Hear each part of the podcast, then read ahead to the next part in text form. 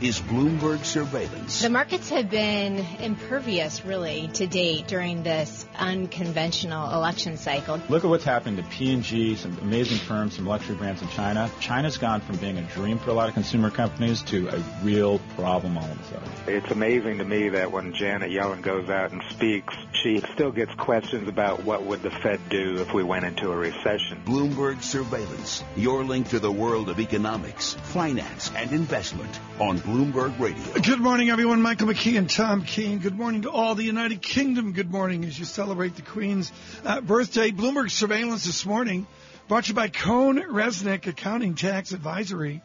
CohnReznick will provide your business with the industry insight it needs to succeed in a dynamic economy. Sign up for Insight. Find out how at cohnreznick.com. Michael, we've got to get right to 30 minutes to Draghi the interview of the day on the bet on Europe. Deutsche Bank just flat out says no. The consensus, Mike, help me here, has shifted to neutrality, stability, or even a strong euro. And Deutsche Bank just says no. We stay with a weaker euro call. That is a call out this yeah. morning from George Saravelos. Uh, he is with us now from Deutsche Bank. He's the co-head of uh, Forex Research. Uh, you put out a note just this morning, George, saying that you remain a stubborn bear on the euro. Indeed. Good morning. Uh, so uh, the main thing we looked at uh, is basically where relative expectations lie between the Fed and the ECB. And uh, if you look at, at, the Fed, you've had a, a, very large repricing in terms of expectations. So at the start of the year, the market was looking for between two to three hikes, and now we're only uh, pricing one rate hike every 12 months. And we simply just don't believe that. Uh, we think the Fed will go at least once, uh, possibly twice uh, this year, and as a result, we think dollar strength is going to come back. How quickly? I, it's a very valid question in terms of the timing. Uh, I think the earliest is June, uh, so uh, the Fed meets uh, ne- next week. I think it's far too early. So we have pushed back uh, our expectations in terms of uh, how quickly we expect the euro to weaken. but from our perspective, you need to assume that the U.S. is falling into a recession, that the Fed hiking path stops to, to change the broad view uh, on the dollar. So we've had a setback, but we're we're not giving up on the on the positive U.S. view. If you run the partial differential of the dynamics of any currency pair, there's always one weighted more. Is this about weak euro or is it about strong dollar?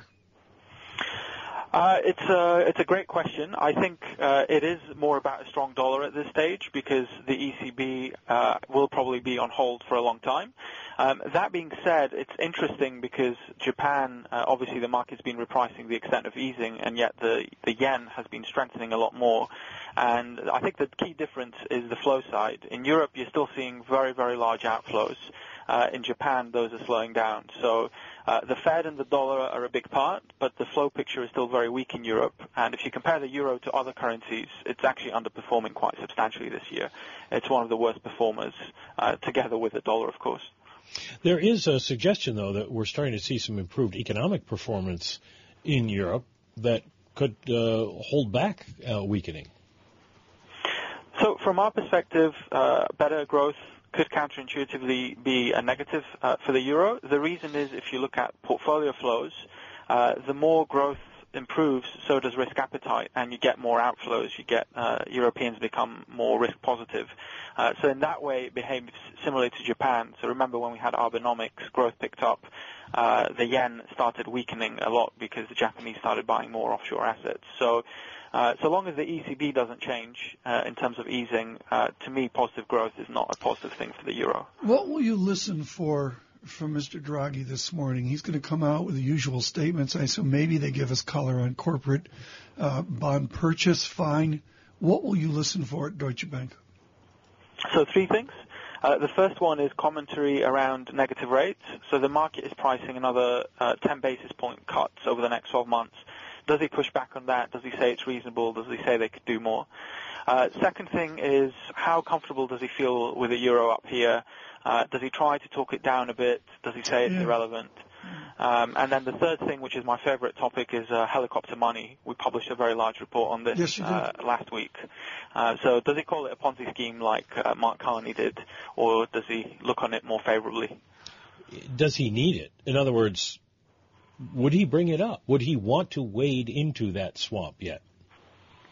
Uh, I think he won't bring it up uh, if if he had uh, the choice, but uh, in the questions, I suspect it will be one of the most popular topics, well, and uh, it's a response that will be interesting. Within your wonderful primer, Helicopters 101, define the jargon here. What is helicopter money? Again, that's a, a, great question because so many people have different interpretations, and what we try to do is uh, really try and separate the different options.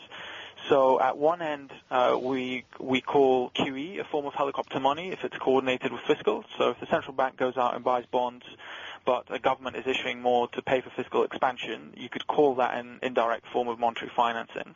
That's one, uh, the most conservative side. Uh, the least conservative and most aggressive side is if the central bank directly credits uh, bank accounts with free money uh, to people, and I'd call that the most uh, original form of, of helicopter money. Are you saying write out checks to citizens? Exactly. Uh, basically, credit. Just give people uh, money for free. Well, it has to be under the definition. It has to be coordinated. The, I mean, the, the, the European Central Bank is doing um, QE right now. Is are they doing a form of helicopter money? Uh, indirectly, I would say they are. And the, the key conclusion from the paper is that uh, if you assume things move incrementally and depending on the shocks, uh, if you look at Europe, it's been moving incrementally throughout this crisis. So remember, we started from the LTROs, moved to negative rates, uh, then of course QE. Uh, so the argument is that if you do get another big shock, uh, potentially a recession, it doesn't take that much of a leap of faith to move to the more aggressive forms where potentially the ECB is crediting cash to people's uh, bank accounts. Now, when you talk about crediting cash to people, we have in the United States, um, within the last decade, a couple of times sent people checks and they put the money in the bank as uh, opposed to spending it.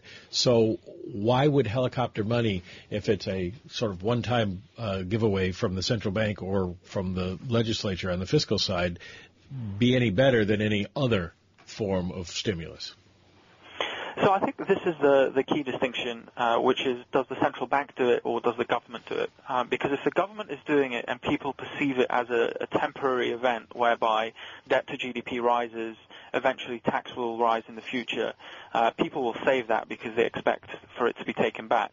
And if it's done by a central bank, uh, it's perceived as a permanent increase in the monetary supply, uh, which doesn't impact uh, the overall level of debt in the economy, then you would expect a higher propensity to, to spend. Now that that's a key distinction, I think, Tom. It this has got to be seen as a not not just cash in people's pockets, but an increase in the money supply, right?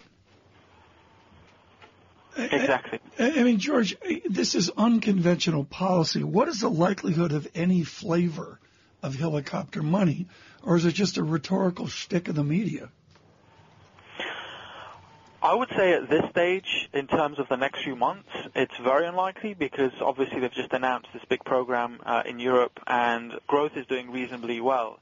Uh, but if we try and look forward to the next two to three years, if we get a, a potential negative, big negative shock to the global economy, and we're not talking about a, a slowdown in growth, but an actual, an outright recession, I think we'll be talking about uh, this concept uh, much, much quicker than, than people expect. Uh, George, we're going to come back. George Stavridis with us uh, with uh, Deutsche Bank uh, this morning. Several I get Stavridis. Who does this? Uh, why you help me here? We book Stavridis and Saravelos together, and you expect me? You, you do this just to ruin my act. I mean, Mike, it's un, it, it's just not fair. Anyways, we'll come back with George Saravelos of Deutsche Bank uh, and, and talk here uh, further to prepare you for that important press conference. Mike, what are we doing? Are we taking all of the press conference? Are we going to do our headlines? Or Do we have a plan? We're going to listen in. Yeah, we're going to listen in and see okay. if he takes us in a direction that needs um, further, further, listening. Further listening. Yeah, I, I, folks, I really agree with what we're doing here because McKee will give you better interpretation than anything you see. Top Live, for those of you with a Bloomberg terminal, can't say enough about Top Live, L-I-V-E. It is absolutely outstanding. Our full European government and economic team will be on board to give you deep insight on the nuances of Mr. Draghi's uh, press conference. Look for that as well. That's specifically to the Bloomberg uh, terminal. Futures churn up one. Uh, red, red on the screen for the Dow, but really floating around zero. Risk on the two-year yield. Forget about a 0.77. 0.80 on the two-year, the 10-year yield 1.89 uh, percent. Oil surging over the last three days, 44.27 on West Texas Intermediate Brent crude, the European oil 45.98, a real lift there. Uh, Anastasia Amoroso of JP Morgan talking up the path to $50 a barrel, uh, some sort of normality after 18 months that we have seen. This news update brought to you by the Ethics Institute at Kent Place School in Summit, New Jersey, a center for research, resources, and practice for students and parents on 21st century ethical leadership, holding events this spring. More at kentplace.org. Here's Michael Barr with news headlines. Mike, Tom, thank you very much. President Obama is scheduled to make a statement in a few minutes on his summit in Saudi Arabia with Arab leaders. It's believed fighting terrorism, fostering regional stability, and dealing with Iran were topics that were discussed at the Riyadh summit. Brazil's president will leave the country in the hands of the vice president who she accused of leading a coup against her. President Dilma Rousseff travels to New York today for a United Nations climate event. Rousseff's trip comes after the lower house voted in favor of her impeachment. The flame for South America's first Olympic Games was ignited today in the place where it all began, ancient Olympia in Greece. The flame lighting ceremony kicks off a 15 week journey that will end with the August 5th opening ceremony in Rio de Janeiro. Global News 24 hours a day. I'm Michael Barr. Mike, Tom? Michael Barr, thank you so much. Sterling, 144.29. Sterling, pound sterling, stronger this morning. Clearly the market's manipulated by the Queen vigilantes. Bloomberg surveillance. Coming up at about 8.30 Wall Street time, Mario Draghi explains the ECB decision to stand pat. Will he give us hints about the future? You'll hear it here. Global business news 24 hours a day at Bloomberg.com, the Radio Plus mobile app, and on your radio. This is a Bloomberg Business Flash.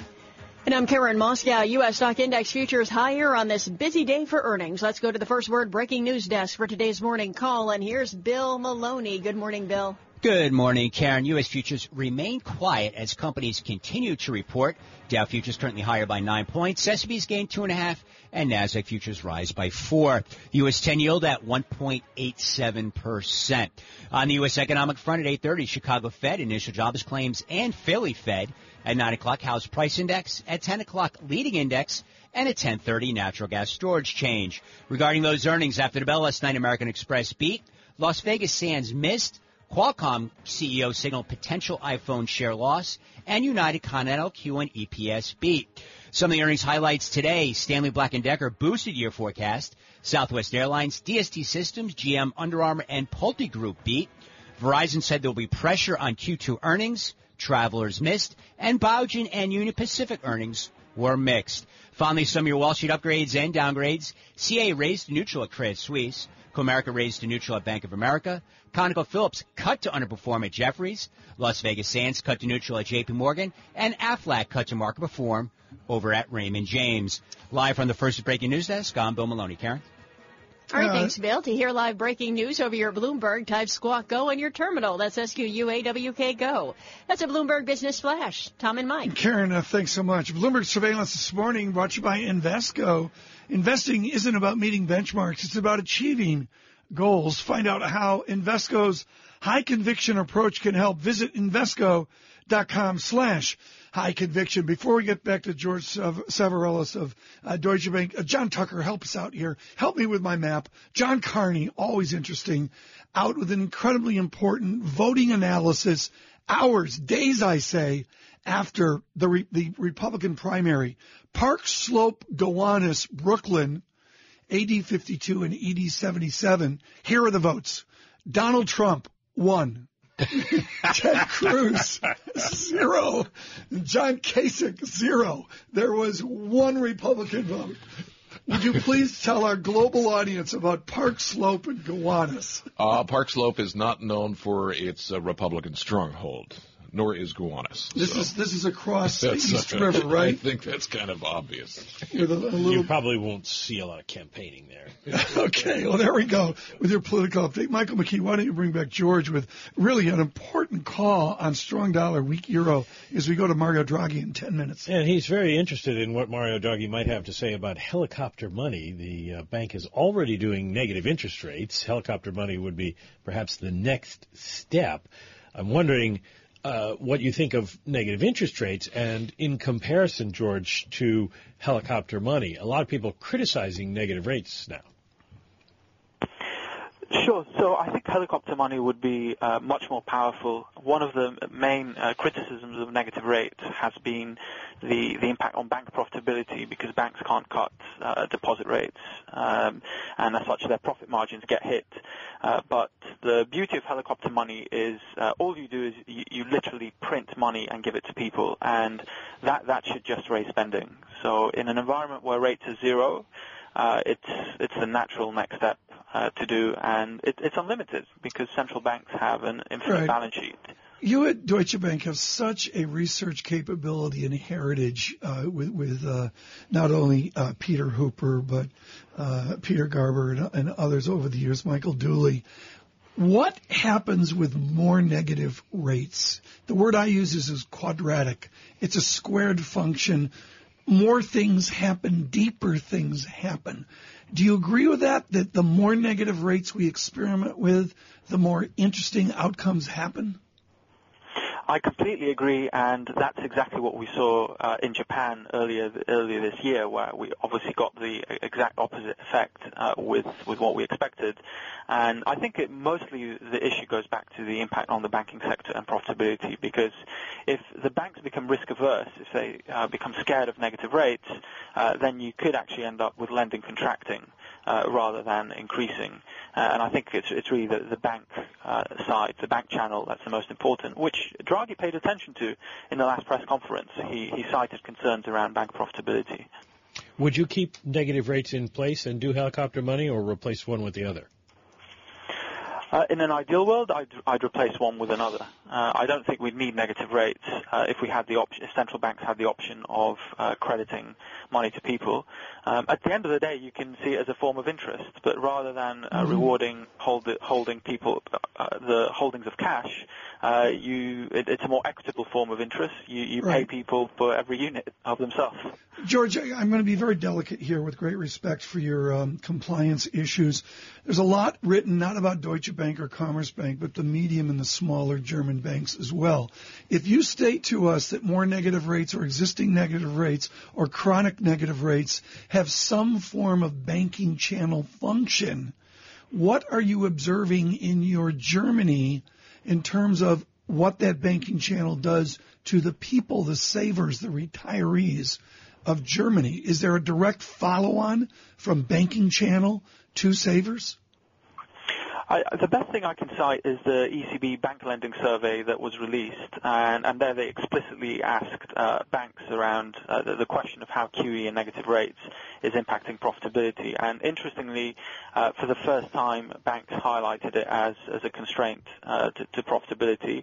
Uh, obviously, if you're a saver, then uh, negative rates hurt, you, hurt your returns as well. So I think the evidence is certainly starting to, to show up. Are we seeing any evidence that people are holding cash instead?